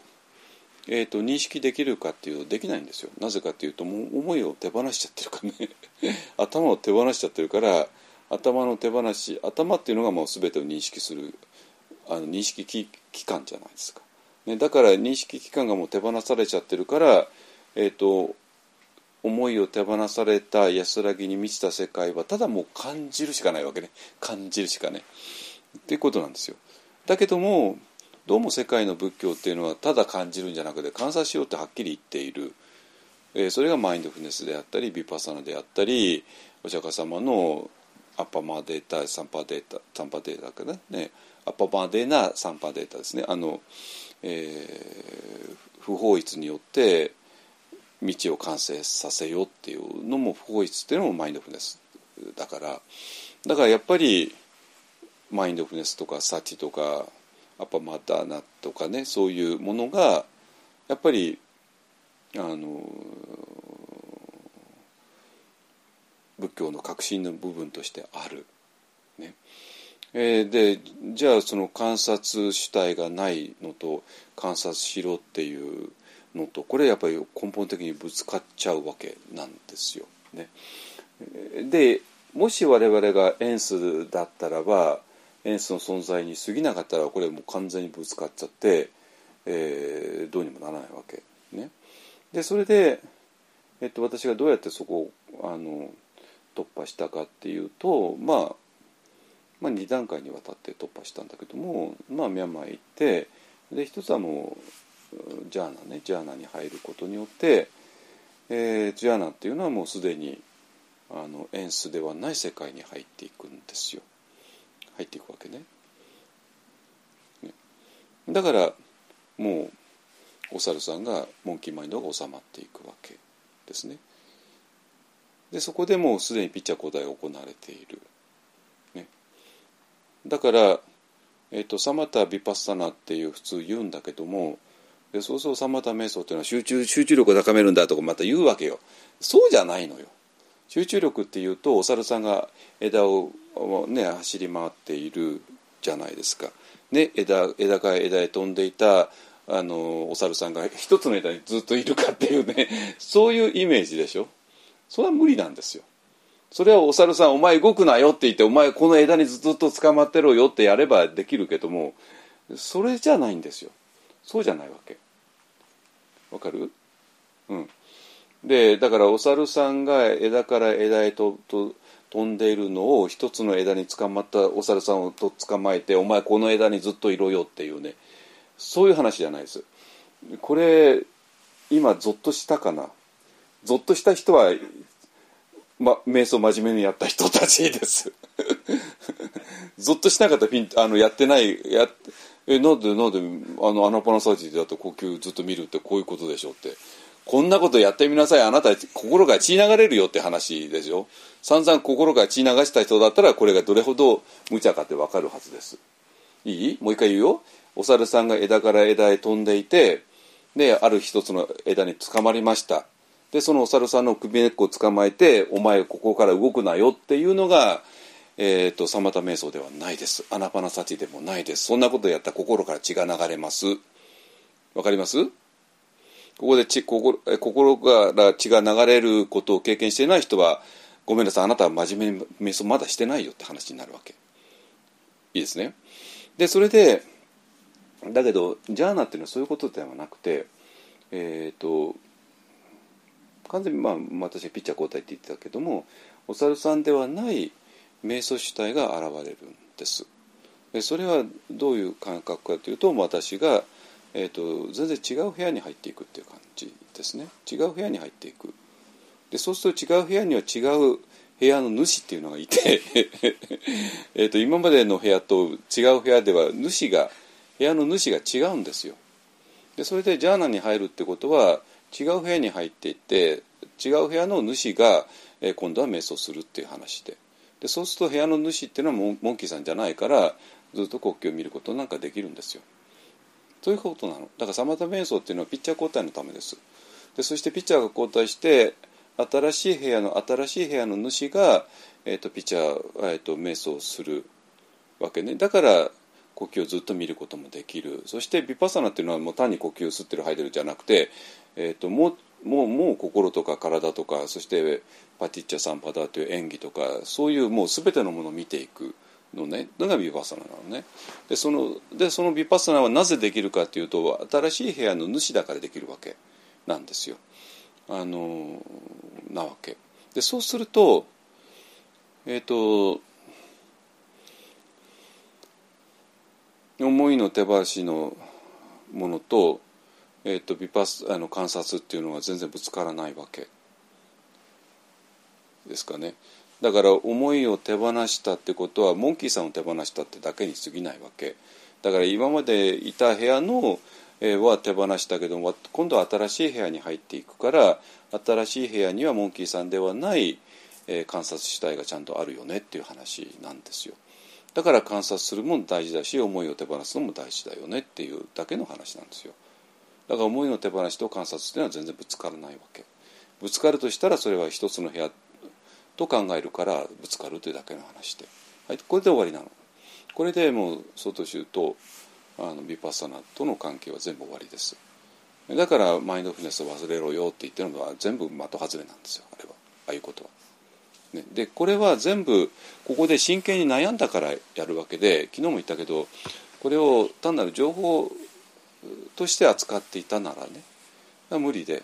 なぜかって情報っていうのはどうせ矛盾しちゃうから、えーと、情報が矛盾するのはっていうのはもう人は気にかけないんですよ。ね、だけど例えばねイエス様が十字架の上で殺されて3日後に復活しましたってこれ情報ですかって話になるわけね。これはあそういうなんかなんか不思議な情報だよねなんて言ったらクリスチャン頭にきちゃいますよ。だってあの人たちはこのここだけに自分の人生全てかけちゃってるんだからね。自分の人生全てかけちゃってるんだからイエス様の復活嘘でしたなんて言ったらああそれも面白い情報ねってなるわけないじゃないですか。ね。そしたらもう人生かけてあのそのそれをなんとかイエス様が本当に復活したのかしてないのかっていうのを人生かけてやるわけですよ。だから私らとしても思いの手放しっていう士官多座とがどうも観察っていう世界仏教の大きな流れからするとどうも外れるんじゃないのってなってもう焦りまくったわけ。私はアメリカで。でそれでティクダンさんに会っても拉致開かないし長老たちに会っても拉致開かない。でそれでミャンマーまで行かざるを得なかった。ミャンマーまで行ってジャーナルに入ってそれであ人間というのはこうそういう二重構造になってるんだねっていうね。でまああの、まあ、ジャーナルだけではちょっと弱いんで、まあ、それをもう一回きちんと抑えたのがニッバーナっていうことなんだけどもこれはもう散々話したからもう今日はそれがテーマじゃないからやめますけどもえそういう、えー、話ですね。二重構造の話ですね。でだから要するに私もこういうこととして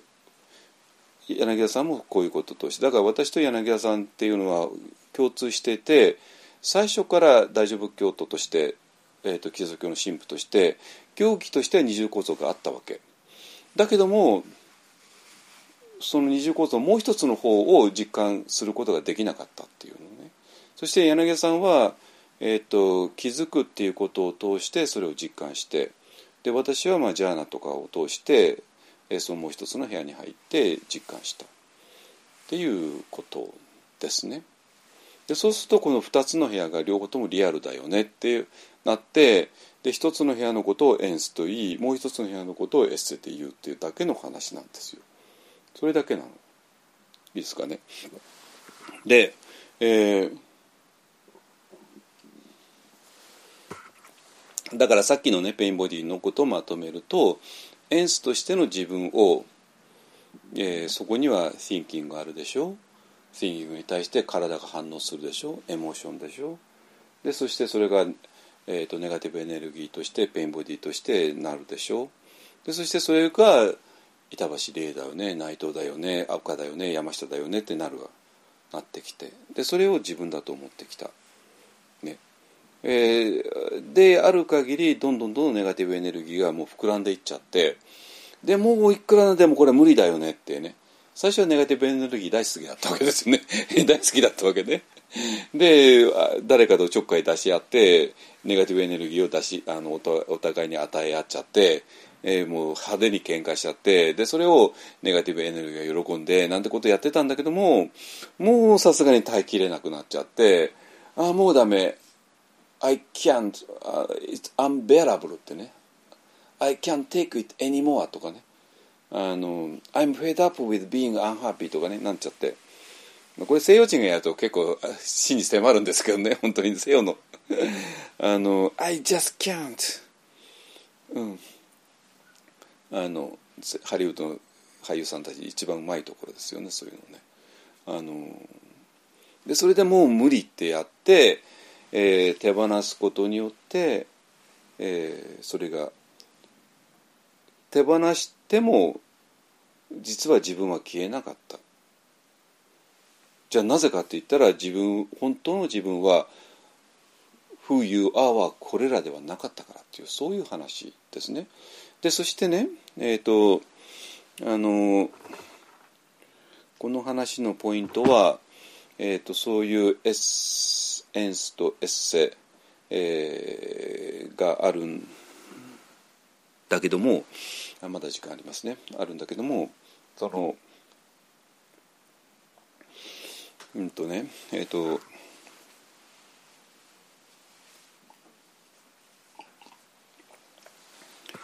えっ、ー、と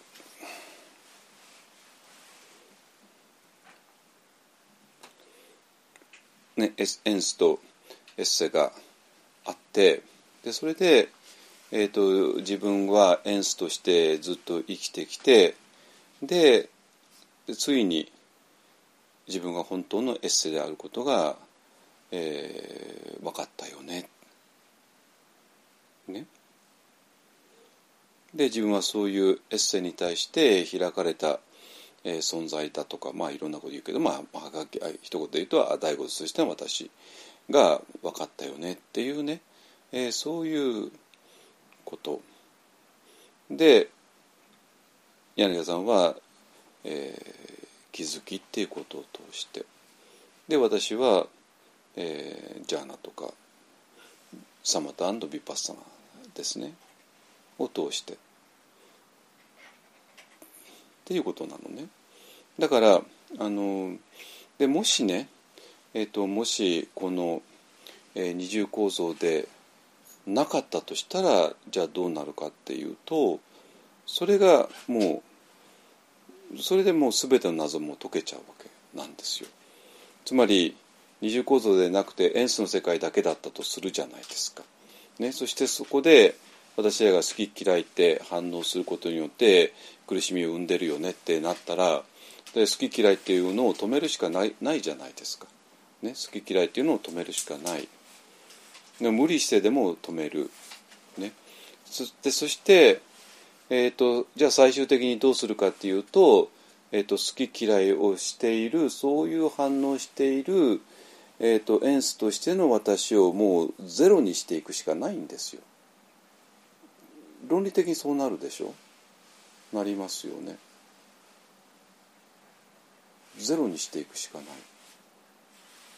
でそしてでこれはほんそういうあなたはいないんだよっていう言い方しかないんですよ。もうエンスの中で救いを求めるとしたら。ね、だから無我って言った場合に文字文字通りの我がないよねっていう意味になっちゃう。そしてその,、えーと、その我があると誤解して、えー、散々好き嫌いの反応してきてでそれが苦しみを生んできたから、えーと、好き嫌いという反応しなくなるようにゼロになるようになってもう本当にまさにゼロポイントですねゼロポイントを目指すこのゼロポイントが悟りなんだよねっていうふうにせざるを得ないんですよ。でこれなぜかというと全部一重構造だからなわけね。だから一重構造としたらばあの論理的にはそうなるよねっていう話なんですよ。だけど私らがゼロポイントを目指さないのはそして私らが単なる無我とは言わないのは二重構造だからなんですよ。非我なんですね。だから無我なのか非我なのかっていうのはこのえっと、この「神を動かさない」の本にも出てたけどもそれは単なるあのそれは一重構造なのか二重構造なのかっていうだけの話ですね。一重構造だとしたら無我っていうしかない。我我がないっていうしかないわけ。そしてその我をゼロにしていく方向が修行だよねっていうふうにならざるを得ないんですよ。当たり前じゃないですか。そして集中っていうのもあのお猿さんの根っこを捕まえて首根っこを捕まえてずっとあのえー、そこにいさせるっていうふうにしか考えられないじゃないですか。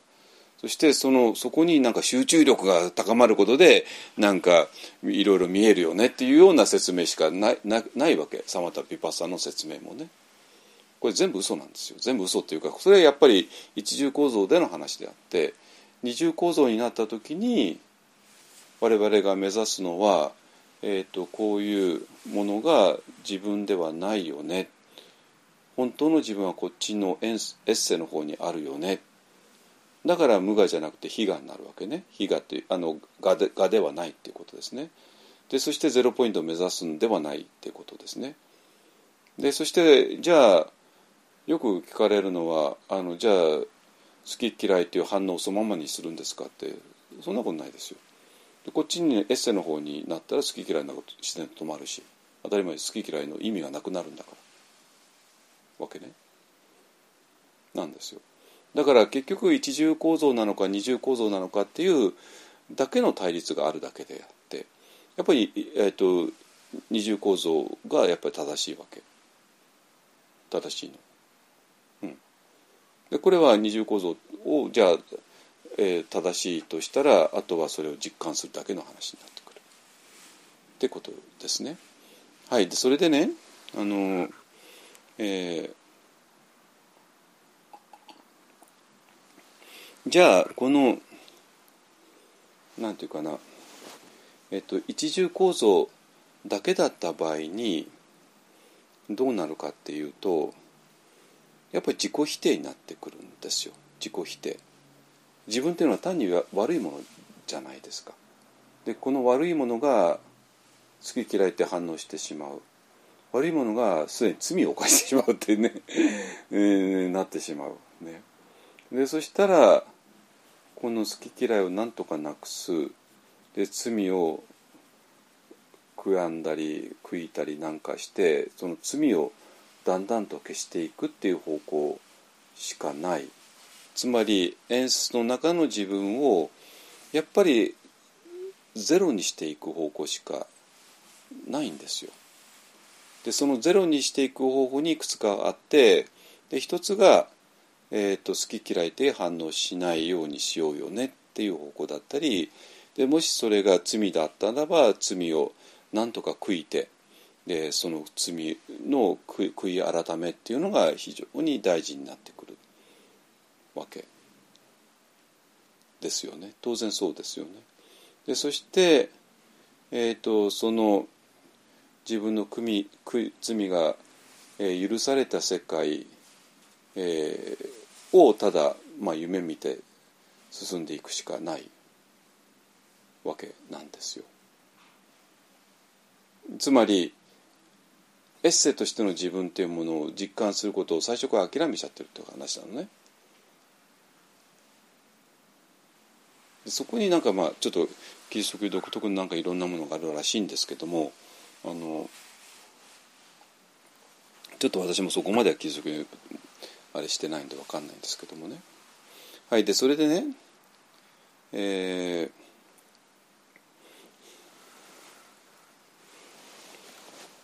えっとそこまではいいですかね。ペインボディがもう限界に来たよねって話ですね。でそれからエッセとエンスについての話ですね。あそっかそっか。それであさっきのコンシャスチョイスの話ででなぜコンシャスチョイスができるのかって言ったらばあの今まではそれはできなかった。なぜ？モデルケースがなかったから。だからもう私らバカ正直にこの自分の thinking とエモーションと体とネガティブエネルギーをペインボディを自分だとして自分だとしちゃった途端にもう一気に流されちゃってで散々苦しんででそしてとうとうもうこれ以上無理ってなって手放してようやく私らはあの新しい意識の方へ行けたっていうのがことですね。でそれはなぜかっていう何のモデルケースもないし何のティーチングもなかったからなんですよ。でところが今ニューアースの中では、えーと、そういうコンシャスネスっていうのがね、えーと、もうあらゆるあのいろんなところで立ち現れてきている。立ち現れてきている。だから、えーとさっきやったでしょ？コンシャスチョイスができる。あるいはチューズすることができる。ね、要するにそこまで実際にもうグーネのもグーの音も出ないほど、えー、苦しむ前にってことですね。苦しむ前に。何十年間苦しんだ後にっていう話ではなくてもうこのあ世界っていうのはこういうふうにあのこういうふうになってるよねって、えー、知ることであ自分はずっとこのエンスの世界を生きていたんだなダイオズの世界を生きていたんだなでもこれが自分の全てでなくてエッセイが自分だよねダイゴズとしての私が自分だよねってことが本当に分かった時に、えーと、この第4の世界から身を引くことができる。チューズができる。選択ができる。コンシャスチョイスができる。っていう話なわけ。だから conscious choice をするためには全体像が分かってなきゃいけないじゃないですか。今まで自分はこの中にいたよね。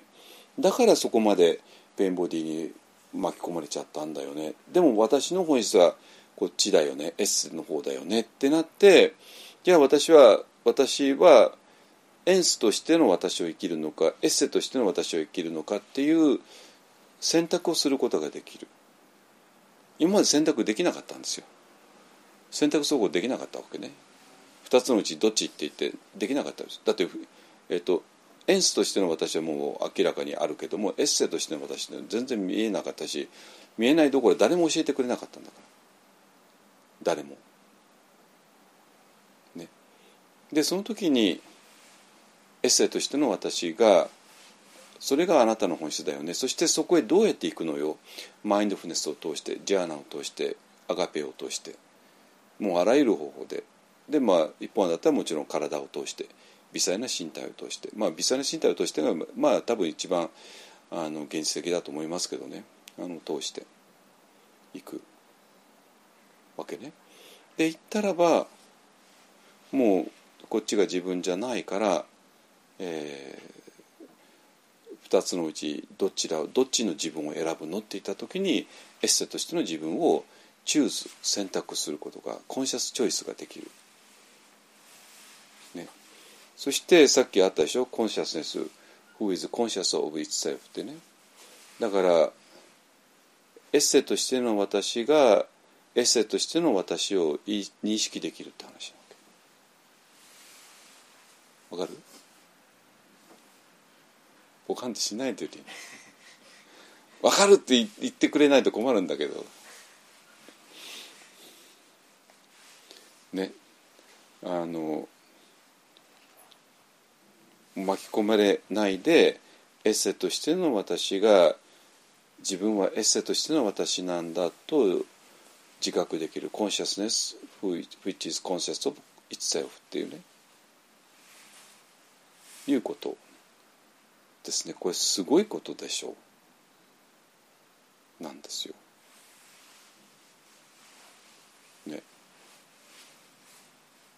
でだからまあ昨日最後に質問した人全員全員カトリックだ 全員カトリックでカトリックで全員私に質問してきたからねまああの一般の人はね今更私に質問することもないでしょうしあのまあ一般の人は多分柳さんの話は完璧に理解できたからもう柳さんに対しても質問するのもあんまりなかったんだと思いますけど。まあなんで結果としてはカトリックの人が私にあの集中的に質問があったんですけども、まあ、そのうちの一つがね非常に面白くて、えーと、自分はまあカトリック幼児洗礼って言ってたかなずっとやってきて。でなんていうかなあの人が言ってたの現実って言ってたね現実の世界って要するに現実の世界でいろんなことあるでしょう。ね。ででその現実の世界で実際に苦しむのがあの信仰のなんか手応えみたいなもんだっていうね。そういう感覚なんですよ。えっと、でその人たちに見てやると私がなんかあの結論だけ言っちゃってるつまり現実に落としてないんじゃないかっていう話だと思うんですけどね。落としてます。私40年現実の中でジタバタしたんだから。40年ジタバタしたんだから。あの40年、ね、父も母も見送ったし。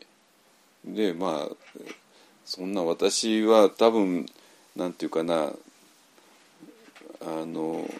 私はまあ修行道場とかそういうとこばっかりいたからあの宙に浮いてるんじゃないかと思うかもしれない。何言ってんの？修行道場なんかもう人間人間ですよ本当に。もう帰って普通の会社の方がね会社でなんか、えー、のねはまあ仕事じゃないですか。ねだけど修行道場なんかもうそこでみんない人生かけちゃってるから全然もう妥協とかなんかない何もないから。で本当にぶつかる時は本当にぶつかるから。本当にまあ修行道場ぐらい人間関係濃いところないんですよ。あのそういうところですね。だからそんな宙に浮いたみんなであのニコニコ笑ってるようなとこじゃないんですよ。本当にね、うん、まあだからまあ私らも本当現実私も現実の中ずっと生きてきた人間です。ね。でなんでだけど結局ねなんていうかなまあ結局その人がが分かんなかったのはやっぱり我々はもうコンシャスチョイスができる時代なんだっていうそういう感覚なんですよ。ね、で私はそれできると思ってる。だからコンシャスチョイスだからあの今2つのものを皆さんの前に提示してで一つはもうこれ別に 今さ説明するまでもなく今まで通りの生き方ですね今まで通りの生き方でそれに対して全く新しい生き方。でこの2つのうちの、えー、こっちをチューズすることができる。コンシャスチョイスすることができる。それなぜかって言ったらばもう十分すぎるほどこの新しい生き方に対するいろんな理解解説っていうものが今はあるからなんですよ。昨日も言ったけど40年前本当なかったわけ。なかったの。本当に。非常に素朴な世界だった。ね。あの先週ちょっと森田療法が話題になってえーと、その説明とか読んだんだけどもちょっとあまりにも素朴すぎちゃうっていうのかな。あの今だったらもっと洗練された説明の仕方ができる、まあ、要するに心が暴走するのどうしたらいいのって話で。でそれを薬とか使わないで、えーと、今に生きるとか作業するとかね、まあ、いろんな、えーと、あるがままに受け入れるとか、まあまあ、全部わかるけども言いたいこと全部わかるんだけどもあの今だったらもうちょっとね、えーと徹底的に洗練されたセラピーを作り上げることできますね。ちょっと私はそこまで手手回らないかやらないだけだけどもあのじゃあそういう精神に葛藤を抱えた人たちじゃあなぜ葛藤を抱えているかというともちろんエンスとしての自分を自分だとするからですよね。でそうじゃなくてあなたの本質はエッセなんだよね。えー、エッセとしてはあなたのそういうなんか気になってしょうがないことが全部消えていく世界だよねパニックパニックとかも何も何にもない世界だよねっていうねでそういうふうにじゃあそれをどうしたらいいのって言ったら、えーと、このエンスである限り我々は散々と、えー、抵抗してちょっとでも不安が起こってくるとその不安をなんとか抑えようとしてで抑えきれないでパニックに入っていくっていうね。いうことででそれがエッセとしての私があったらえー、どんないろんなものが起こってきてもそれはもうそのままにしてるから、えーと、それが不安強い不安とか強いパニックになっていくことはもうないっていうね。っていうじゃあそれをどうしたらいいのって具体的にはじゃあまあ作業療法しながらね掃除したり、ね、いろいろする中で、えー、そういう態度を養っていくっていうようなセラピーはもうすぐできるんですよ。ね、あのだからなんていうかなえっとやっぱりね私もこの世界に40年前から入った人間で、えっと、まあ二十歳過ぎてからだんだんこうもうねやって、えー、でやっぱりその頃は全然そここら辺が洗練されていなくてで散々苦しんだわけなんだけども今はね2021年のもう暮れですよはもう本当にすっきりと分かってきて。えー、どういうふうに私らドラマに落ちちゃったのか、ね、ペインボディ共同体というドラマに落ちたのか。そしてそこからどうやって這い上がってきたのか。だけどもっと早く這い上がる方法はなかったのか、ね、っていうのが今ははっきりあってでそれで、えー、こっちを完全に意識的に選ぶことができる。もうそんなに、えー、苦しむこと自体に、えー、苦しむこと自体がなんか信仰生活だよねってそれは嘘ですよ。そんなものはね。それはやっぱり答えがない時代の話であって答えがある時代は、えー、そんな意味のない苦しみにとらわれる必要はないです。本当に。もうさっさと言った方がいい。散々なんかえっ、ー、といろんな意味のない苦しみをね家族とかパートナーとか、え、仕事の同僚とか職場の同僚とかなんかと散々やった上で乗り越えていかなきゃいけないなんて嘘ですよ。そうではない。もうそんなことをする必要ない。ね。あのではない。でそれでじゃあどうどういう方向なのって言ったらやっぱりねあのここでアビラのテレーズィアさんがね言ってでもし私らがこの自分がエッセだっていうことを知ったとしたらこの後どうするの？っていう話ですね。でその時にえっ、とまあまあ柳さんがねまたなんかエッセが分かった私ってまだ偉くなるというけどあれはねちょっとねちょっとそれは違うなと私は思いますけどね。エッセが、えっと、本当にエッセが分かったらエッセが分かった偉い私なんていうことは絶対ありえないから。あのそういうとこですでにまたエあのエエゴが入ってくるってことはちょっと考えづらいですね。あのでもじゃあ esse であることが分かったらどうしたらいいのって言ったらまさに今まで ens の時は pain body 同士がくっついちゃってでお互いにネガティブエネルギーを与え合うことで pain body が膨らんでいって pain body として生きていけてでもとうとう破綻してしまう、ね、だから pain body 共同体には必ず崩壊するっていう運命にあるわけね。実実もうだって人間っていうのはある一定以上のネガティブエネルギーには耐えられないから。ですね。でそしたらもうでそこはもうそうであることを理解すべきで。ペンボディ共同体の意味はペインボディ共同体が必ず崩壊するってことのを学ぶ、えー、のが意味だったっていうね。でじゃあその後どうするのって言ったら、えー、自分がエッセであることを分かったらその分かった同士が全く違う共同体を作る、ね。えー、ですね。で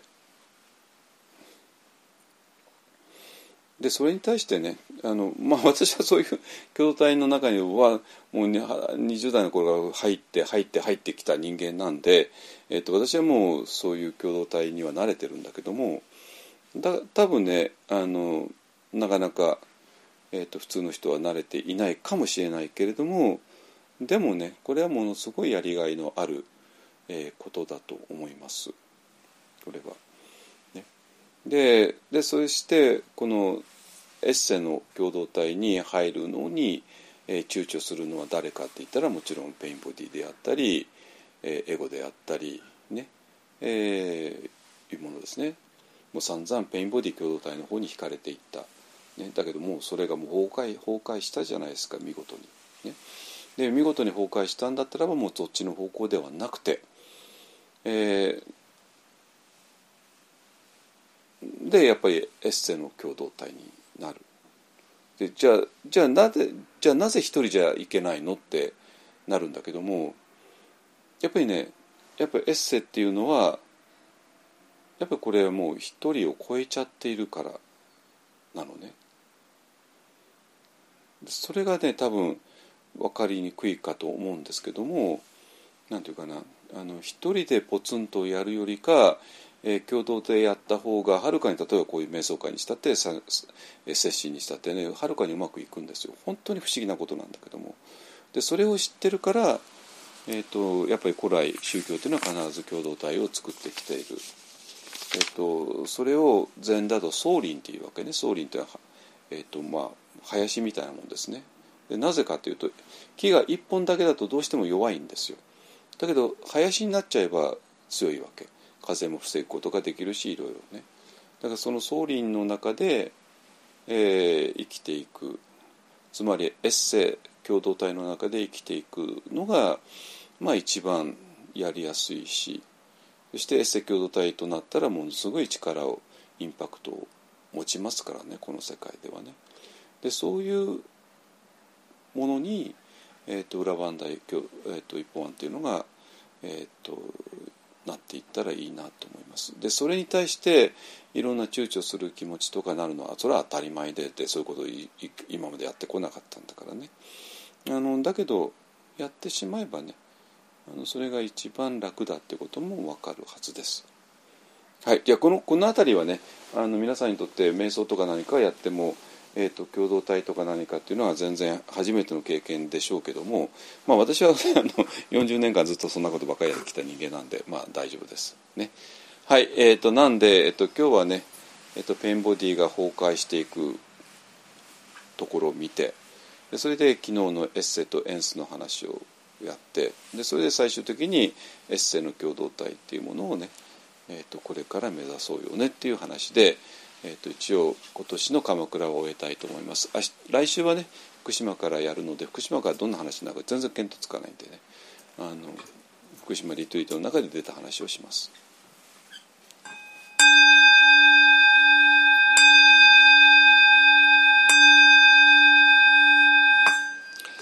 主上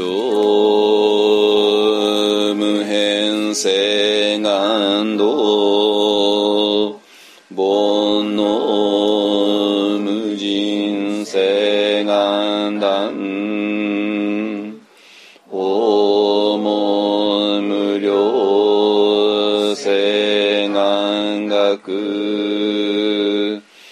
仏道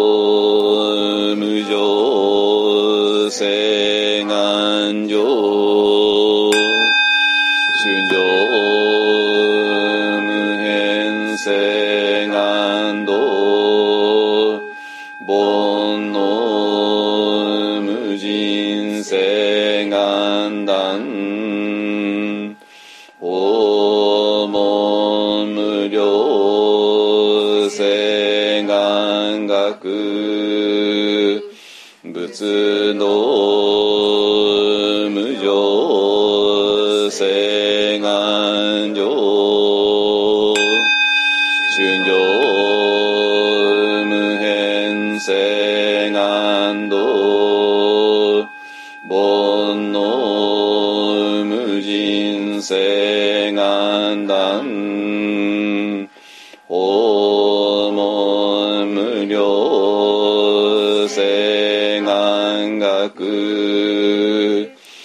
仏道無常性。